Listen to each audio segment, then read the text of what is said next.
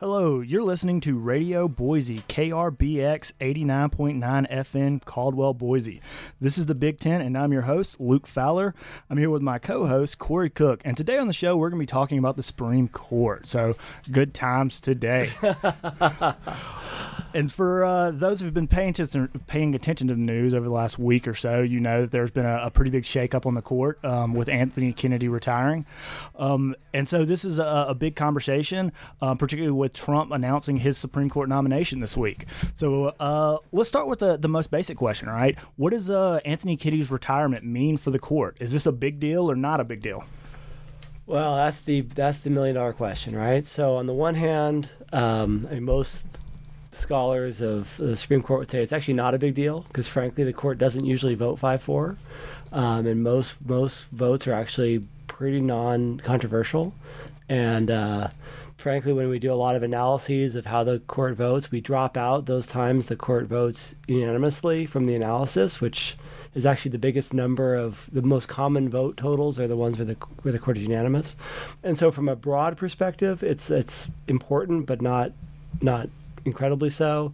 From a more narrow perspective, this is incredibly important because this was the swing vote, right? And the key 5 4 vote on a number of issues, including on abortion rights and, and same sex marriage and other votes.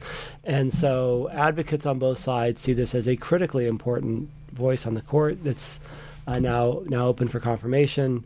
And while again the broader perspective says, hey, look, you know, the court moves very gradually, and they really tend to, to listen to precedent. This could be a you know two to three decade shift in the Supreme Court, and so a lot of people are getting it, giving this a lot of attention. No, what, what are your thoughts about that? Uh, you know, I, I, largely agree with your analysis as always, uh, and I'm not I'm not just saying that because technically you're my boss. Yeah, right. Uh, we we pay you well to say that. Think, yes, right? Uh, but you know, I, I, read so I read an article today that uh, Anthony Kennedy tends to vote in the majority ninety percent of the time, um, which is a pretty huge number. I mean, that is I mean, he is the quote unquote winningest judge, right? Yeah. So, I mean, typically what way he swings is the same direction as the court. So, you know, in, in that kind of framework, this is a huge deal, right? Um, so, this is definitely switch or swings the, the majority in the direction of the conservative wing, um, takes away that swing vote. Um, so, I mean, if anything, the, the court's going to get more predictable, not less predictable. But I, I, think you hit the nail on the head earlier, which is to say most of these most of these decisions aren't particularly controversial, right? Um, a lot of these things are unanimous. Uh, a lot of them are, or at least if they're not unanimous, they're six three decisions or seven two decisions, right? So we have very few of these that are well balanced, um, where one person makes a difference. And I mean, that's kind of the the design of the court, right? And, and it's meant to go that direction. Um, and so, uh, essentially, uh, and as much as we like to put you know precedent or, or, put weight to conservative versus liberal values, those things don't really matter as much when you're actually talking about the functions of the Supreme Court. Um, though I will say that scholars know the least about the functionings of the Supreme Court. Right. Um, all these things happen behind closed doors.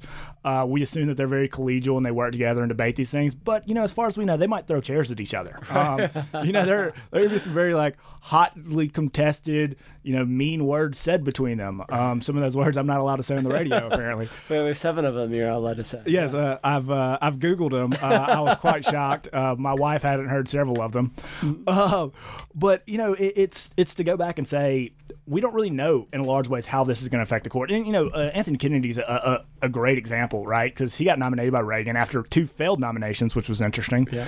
Um, so he gets uh, nominated by Reagan, and everybody's like, "Oh, he's going to be conservative justice," and then he ends up being the swing. So, well, I think largely to say we don't know what's going to happen now, right? Right. Yeah, I think that's right. I, um, you know, certainly he's got a long paper trail and a long history, and we can talk about Brett Kavanaugh and what you know what people expect out of his vote. But I think I think you're exactly right in that. Um, I mean, this is a, a nine person body, so you know the votes are not like they are met with members of Congress, right? And so the, the interplay, the dynamics of the decision is as important as where they initially come in, right? So they're they're forming coalitions on all these issues, and then we you know we look at cases like the um, the reapportionment cases that ultimately were decided on the question of who has standing to sue. They they never got to the question about what, what whether even the redistricting uh, that was done was was appropriate or not. The fundamental question the court addressed was do these voters have standing to bring a lawsuit? And so I think you know we, we tend to see the very high stakes outcomes, but oftentimes they're decided on very narrow legal questions, as you pointed out, that are six three seven two or sometimes nine zero. And again, so while I think you know, a lot of eyes are trained on this particular nomination and what it might mean to the court. It's pretty unlikely that the court would actually throw out Roe in whole. It's far more likely that the court would take steps towards redefining what an undue burden is, right? And and so, you know, the the court moves very very gradually. It it, it doesn't give up precedent easily. Um, that's really sort of not how the court operates, and it office, oftentimes is really just deciding narrow cases of law rather than these sort of broad, inter, you know, sort of social questions. Well, so uh, I mean, that's. I think you make a great point with how gradually the court moves over decades. So uh, I think another big question here is what does this mean for Trump's legacy? Um, this will be his second Supreme Court pick, uh, and going back, uh, Clinton had two, Bush had two, Obama had two. We have to go all the way back to Reagan before we find a president that has more than two. Um, so this is kind of unheard of for a president to have two Supreme Court picks in their first term, right. and so for a lot of people on the left side of the political spectrum in America who was hoping that Trump would just be a little blip in history. It's not now at all, right? So, what what does this mean for his legacy? Well, that's right, and, it's um, you know if this I, I will I think we'll talk later about what the likelihood of, of Kavanaugh being confirmed. I mean, he's 53 years old, so this is this is likely a 30 plus year tenure on the court. So this is Trump's legacy, and obviously the the first uh, vacancy that he got was a holdover for the Obama administration, and Obama's inability to get a Supreme Court uh, justice um, uh, approved by the by the U.S. Senate. Um, but you know, there's certainly if you're talking about a second Trump term, he's going to have well more than two. And so his ability to reshape the court, this is where he's had the most significant impact, not just the Supreme Court, but with the appellate courts and, and lower courts. Um, I, I, think this is what people are going to remember as, as Trump's greatest legacy. It's not going to be working with Congress. It's probably not going to be his effective administration of the, of the executive branch. Um, it may or may not be foreign policy. Obviously, he's making some inroads there as well. But I think this is where we're going to see um, a, a lasting change. You know, and so it's interesting that you, you point out uh, Kavanaugh's 53, uh, Gorsuch is 50. Um, I believe that Kennedy was 85. I mean, so, and I think yeah. John Paul Stevens was 96 when he retired. Somewhere He's still a justice, though, right? I'm still going. Yeah. But, you know, you look at this, uh, and I mean, for the most part, I mean, Supreme Court nominees they they're not a you know a five or a ten year thing. Um, it was very uncommon for Scalia to actually die on the bench, but most of these these people um, serve for 30, 40 years, yep. um, and so this could very much be you know a, a, legacy that stretches well beyond you know Trump's lifetime. I mean, particularly in the case when you look at say Reagan's uh, court nominee, uh, nominees nominees um, confirmations. Um, I mean, these are a lot of people that are still serving, even though he's been dead for you know more than a decade now. Right. No, I think that's great. And and you look at the foreign policy changes, and as you said, Democrats are hopeful that they'll win control of the House and or the Senate, and, and maybe win the presidency, so that Trump has a single term, and then undo those things right away. These are lifetime tenure. These are not undoable, right? And so um, they're not likely to be you know vacancies with the, with Gorsuch or with or with Kavanaugh anytime soon. Um, you know, we can certainly imagine some some coming retirements on the court. There's some there are some older justices, uh, but again, these are these are this is where the the the, the court the, the, the conservative movement in the United States has long time wanted a stable majority on the court, and I think they, this is the opportunity for that to happen. And that's a. Uh a great part for a, a great point for us to, to take a break on. You're listening to the Big Tent on Radio Boise. Hey, this is Slow Magic. You are listening to Radio Boise KRBX 89.9 FM, Caldwell, Boise. You're listening to Radio Boise. Um, I'm we're you're listening to the Big Tent on Radio Boise um, with Luke Fowler and Corey Cook, and we're talking about uh, Brett Kavanaugh's Supreme Court nomination. Um, and so he is the man of the hour. Uh, and so it, it's interesting that, you know, not this man was not a household name by any means um, last week, and now he is on the front page of every news website, yeah. every newspaper, and he is what everyone's talking about. So who is this guy? So he's I mean, he's the Where's Waldo of, of Republican politics over the last thirty years, right? I mean, he worked in, in both Bush administrations. Uh, he he is in the background of, of significant court decisions. He was involved in the in the um, Ken Starr probe during the during the Clinton administration. He was involved in Bush v. Gore. Um, he is a uh, he's an insider, sort of Washington insider, uh, which is again an unusual choice for this president in many respects. Uh, very, very close to the Bush family and, and both Bush administrations, which makes this an unusual choice for uh, certainly for Trump. But he has been on the uh, you know employed by and part of sort of this the Republican establishment for you know the better part of thirty years. So, uh, some of the interesting things that happened this week, and uh, is how quickly the website about Brett Kavanaugh went up, the Democrat, like right. the, uh, the opposed Kavanaugh, within an hour of the nomination. One of the things I thought was funniest was the press release that came out of the women's movement that was, we uh, firmly, something along the lines of, we firmly, you know, oppose the Supreme Court nomination of XXX. Like they were supposed to fill in somebody's Right, they hadn't filled in all the blanks And then they yet. didn't fill it in. Yeah. So basically, they just put together a form letter. Yeah. So why are the left? Why is the left so against Brett Kavanaugh when this was somebody that we really didn't even know who they were last week? Well, so you know, I think when, when, when Trump ran for president, I, I think strategically, I think most people would regard the the reason that he ended up winning the presidency was his ability to um, maintain support on the on the right right flank, the sort of evangelical Christian wing of the Republican Party, which was not his natural base. It was not his base when he was running in the in the in the Republican primary, and was largely able to do that by talking about Supreme Court appointments and by putting together a list of 25 potential nominees. And so, frankly, the Democrats once Trump was elected and said every appointment will come from that list, have done opposition research on all 25 of those, those names, and have pre- press releases ready for any twi- 25, each of those 25 candidates. Now, again, they may have sadly not filled in all the XXXs, but they knew, right? They knew which, which you know, they, they have something on each one of them that they're going to not like, right? And the list was put together in part by the Federal Society and folks at the Heritage Foundation.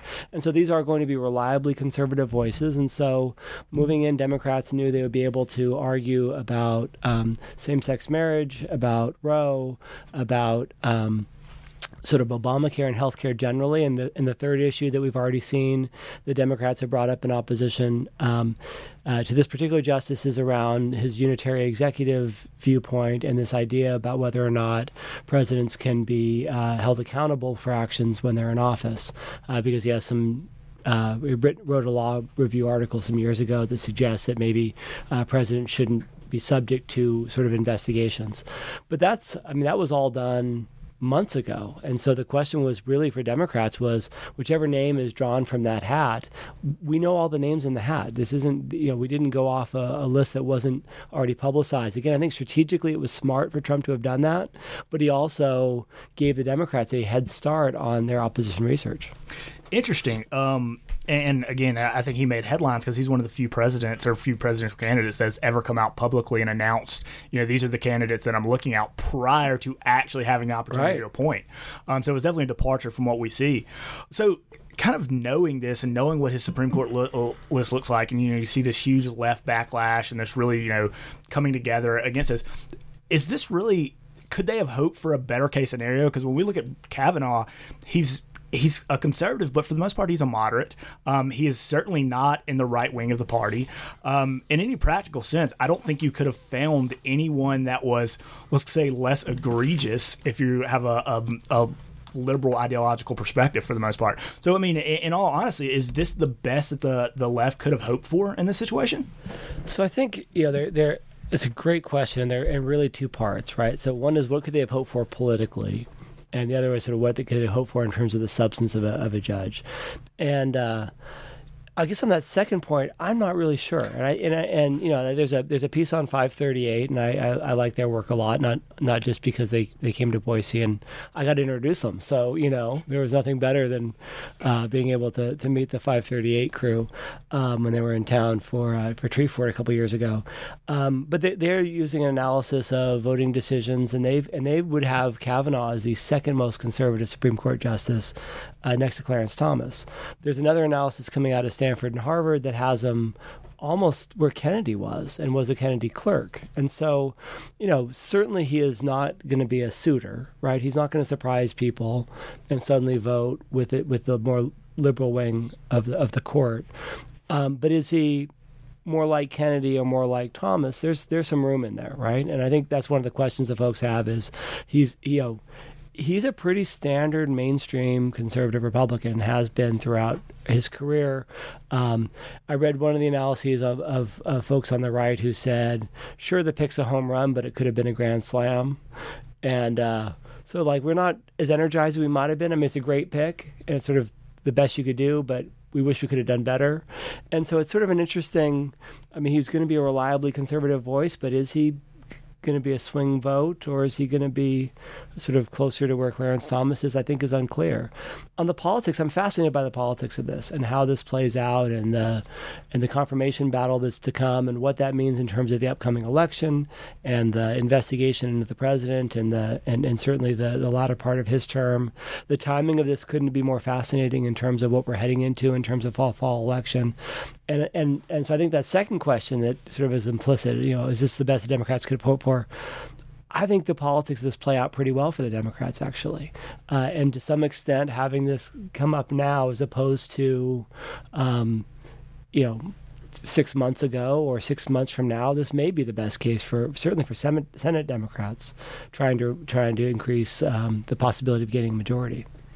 Yeah, and uh, I think we're going to save some of the more of that discussion for the final segment. But you know, I, I think you also make a good point um, about the opposition from the right, uh, and so I, I read right. uh, several articles, uh, particularly from right wing commentators, that basically you know pan this this nomination, um, saying you know Trump said that he was going to Washington to drain the swamp, and he has picked the most or one of the most esta- like Republican establishment conservative justices he could have picked. Um, in other words, like he did exactly what we would expect any other Republican president to do which was kind of disappointing for a lot of people right. that backed Trump Great for the point. reason that he was anti-establishment.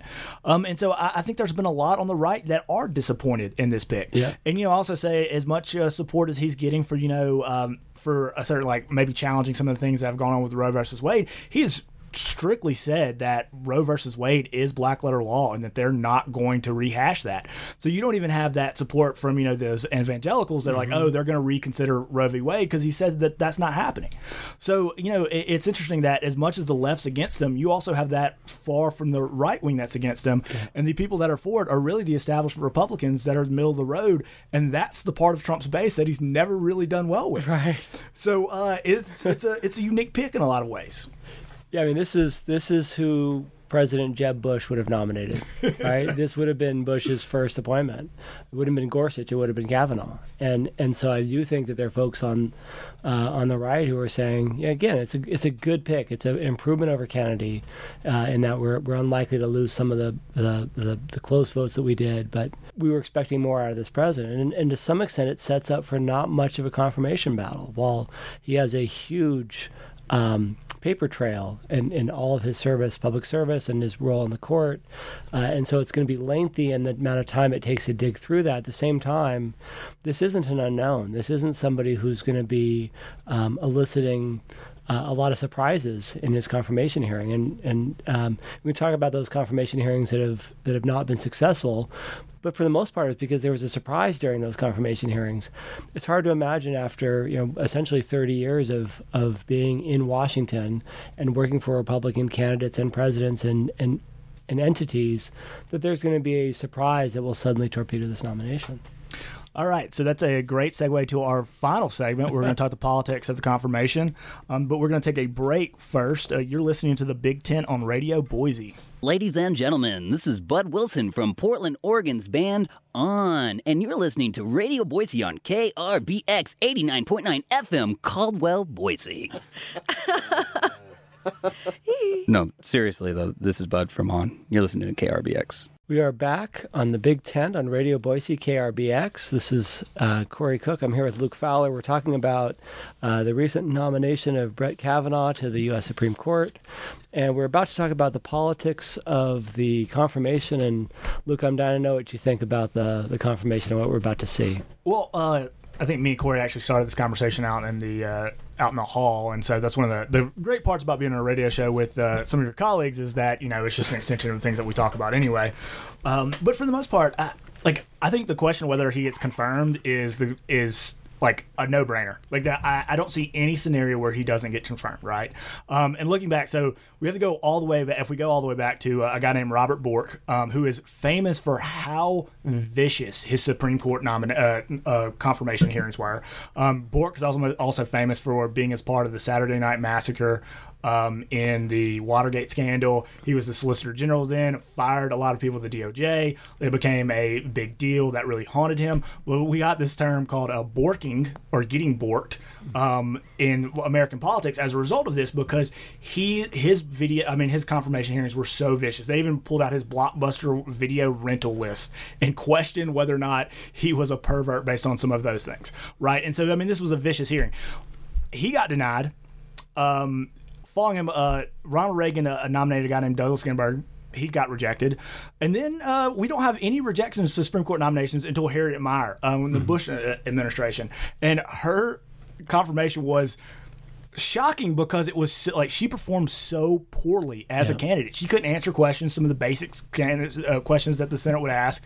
And then after that, we have Merrick Garland, right? So Obama's Supreme Court nominee, uh, nominee that um, eventually failed when Obama's term ended, right? Because yeah. Republicans for so like historically. Having a failed nominee is really, really rare. And when they happen, as you said earlier, is because something shocking or unexpected happens. So, what's the possibility of Kavanaugh getting not getting confirmed? It's, there's none. Like he, he's getting confirmed. Right. Um, but even if somehow we stretch this out beyond the midterms, Democrats take back control of the Senate. It's going to make them look bad not to confirm this guy, right? They don't want that going on, right? Are they going to stretch this, these hearings out for two years and hope that a, a Democrat wins the, the presidential election in 2020? No. Are they going to shut, uh, shoot down this nominee just because it's Trump's nominee, that's going to make them look bad. I mean, they're going to lose a lot of independence in that uh, that case.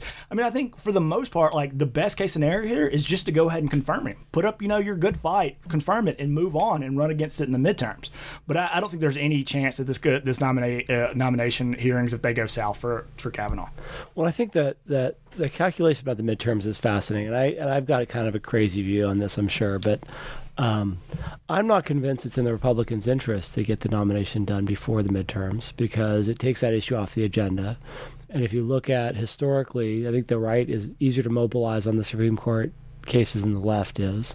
If the the Democrats are in, in, risk in the Senate, they're not much in the House, but the House doesn't play a role in this, right? But they're at risk in the Senate. They've got they've got a number of red state senators running for reelection. And frankly, if this goes as a 56 44 confirmation with the Republicans staying together and, and Heidi Heitkamp in, in, in North Dakota and, and uh, um, uh, Carnahan in Missouri and folks like the the expected um, Joe Manchin in, in, in West Virginia going along with the nomination. What mobilizes Republicans in November? On the other hand, if the Democrats actually knock this back or slow it down or stall it beyond the election, this becomes the issue that mobilizes the base, uh, Trump's base in November on the, on, for, among conservatives. So to me, it's sort of this odd dynamic of I think probably it's in the Republicans' best interest to take the risk and have it not be confirmed, with the chance being okay, Democrats have to essentially win every close race. They've got to get a pickup in Arizona, uh, maybe win uh, Nevada, maybe draw an inside straight and win Tennessee in order to take back the Senate. Um, that's the risk of Republicans is that then, then they block the nomination for the next two years. I think the, the frankly the the, the party's um, incentives are, are reversed on this. I think Republicans are better off if it's not confirmed, and I think Democrats are better off if, if it is. Yeah, I mean that that's a really interesting perspective, right? Because, um, like I said earlier, well, it's probably wrong, but it may be interesting. But you know, it's probably wrong. No, no, I, I don't. Uh, I don't question the analysis, but I think I, I, think it's certainly interesting to look at it in that perspective, right? Where this nomination is more about the politics than the actual how it's going to change on the courts, and I think that's what makes part of this very interesting. Is because Kavanaugh's not really that important of a Supreme Court justice in terms of what he brings to the court. He is important for what he's going to do to this set of elections, right? Um, in the same way that Merrick Garland was important to the 2016 election, like right. he, it became a big issue. So I mean, I, I think think that begs the question, though, if we're going to make these kind of uh, analogies between uh, Garland and and Kavanaugh, is Is this the same situation? Because when you looked at McConnell said we have to wait till the election to do the confirmations, the people deserve a, a, a chance to vote. Is that does that logic apply here or not? Well, I'm not sure that logic really applied then. Uh, I agree, but So, um, you know, I, you know, elections. I, I, I do subscribe to the view that elections have consequences, and that those consequences extend for the full term of the people who've been elected. And so, I, I don't buy much into that uh, argument. I, but I, again, I think strategically, Democrats are making a huge mistake if they make that argument because they they have more to lose in this race. Um, they are uh, on the on the generic ballot are going to be six to eight points ahead on the on the House side. I think most prognosticators would tell you it's likely the Dems win back the House. I think all of that they could lose actually by virtue of holding us a Supreme Court nomination that really conflicts their own Senate members more than it does Senate Republicans. And so uh, it's hard to see them dying on this hill to potentially lose a winnable control of the House, and and potentially you lose Joe Manchin, and you lose, and you lose, um, you certainly lose Heidi Heitkamp, and you probably lose a couple of more uh, red state Dems who are now going to be forced to join with their colleagues in obstructionism. I think is bad politics. So I would be I would be very surprised if the Dems make the argument that, you know what, we got to wait wait until this after this election to have this confirmation. I think they're they're wise to put up a good fight to excite their base, and then to let the inevitable happen and and uh, let let Kavanaugh be confirmed. Well, you know, in, in Chuck Schumer, I can't remember what show, I think it was Meet the Press or something, made the argument or tried to that we need to wait till after the elections, but he seemed to quickly back away from that, right? and I think it, uh, it might have taken a few days for him to think through this process, but uh, you know, I think it's right. Like, I don't think the Democrats want to make that argument because I think it's not in their favor, and that they need to go ahead and push for this confirmation to happen. Um, but it's kind of interesting to see how the politics are going to play out because I think it has, like you said, is going to have huge consequences for the election not as much for the Supreme Court, though. Right, right. So uh, one of the interesting things, uh, and, and also as we kind of talked about in the, the first segment, is a, a Trump's not or Trump's legacy as a president, right? So I think we are running out of time, and so Luke's going to take us out because he has been practicing this, and I've not. So you've right. been listening to the Big Tent. Yes, you've been listening to the Big Tent uh, Radio Boise KRBX eighty nine point nine FM Caldwell Boise. I'm Luke Fowler, and my co-host is Corey Cook. That was awesome. Um, next week we're with Laura Necochea. She's uh, the director of the Idaho Center for Fiscal Policy. So we'll be talking about uh, what's coming up in the legislative session, uh, Medicaid expansion, and some budget issues. And so she'll be joining us next Thursday. All right.